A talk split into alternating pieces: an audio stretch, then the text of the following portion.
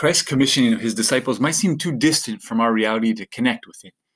He sends them to cure the sick, raise the dead, cleanse lepers, and drive out demons. And he sends them in radical dependence on God's providence, with no change of clothes, no money for their belts. These were indeed extraordinary gifts and extraordinary demands for an extraordinary time. Christ was founding his church, and he sent his first disciples to do the very things he did and to embrace the very lifestyle he lived. It's as if he passed on his life to his disciples in a concentrated form. But it had to be concentrated in the first, so that they and all would understand that to be a disciple means living the very life of Christ with his power and authority.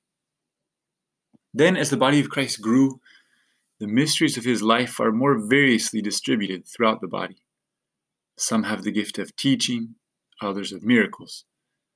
Some reflect the mystery of his hidden life, all those silent years of work in Nazareth, by their faithful, obedient daily work.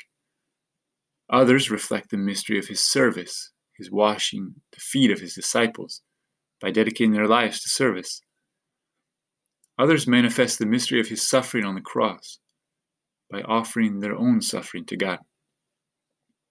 We rarely see all his gifts and all the mysteries of his life concentrated in one person now.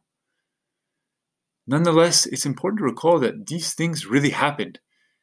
The disciples, who were ordinary men and women like us, went out in his name to heal the sick, raise the dead, and cast out demons.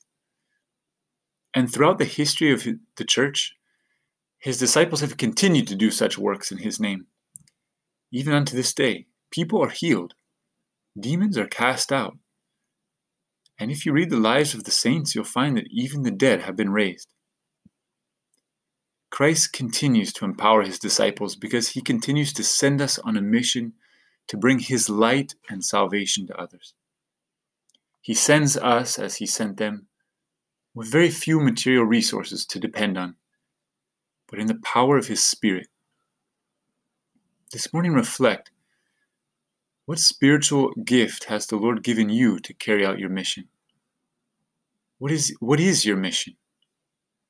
If you don't know, ask Him to show you and send you. And if you don't recognize any spiritual gift, ask Him to empower you. Throughout the day, you can repeat the words, Send me, Lord. Send me.